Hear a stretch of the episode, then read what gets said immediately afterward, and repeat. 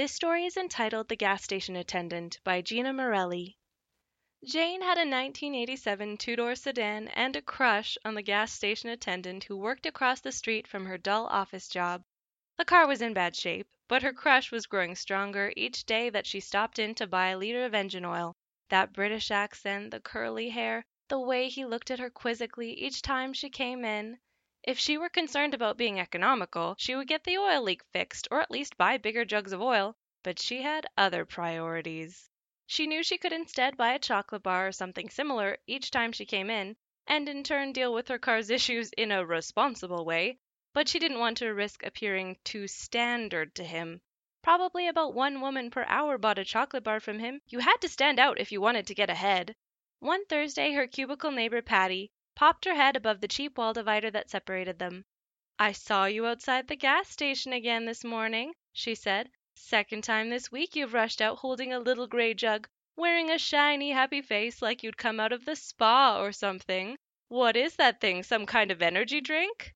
Jane looked down at a suddenly important piece of paper on her desk. "Oh, it's just engine oil no big deal all under control." No one could find out about her mission Operation Catch the Eye of the Gas Attendant Guy. Admittedly, the mission so far consisted of her buying oil from him whenever she needed it, with the hope that something noteworthy would eventually happen.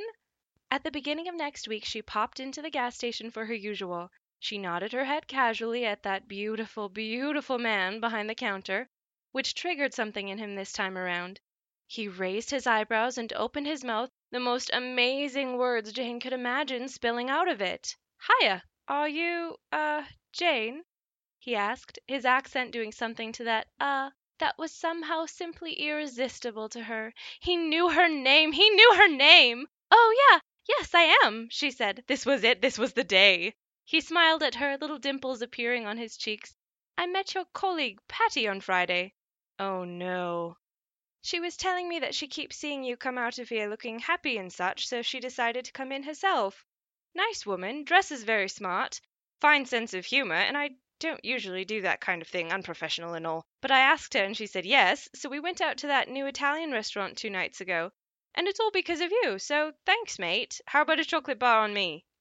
The time had come, Jane decided, to take her car into the shop.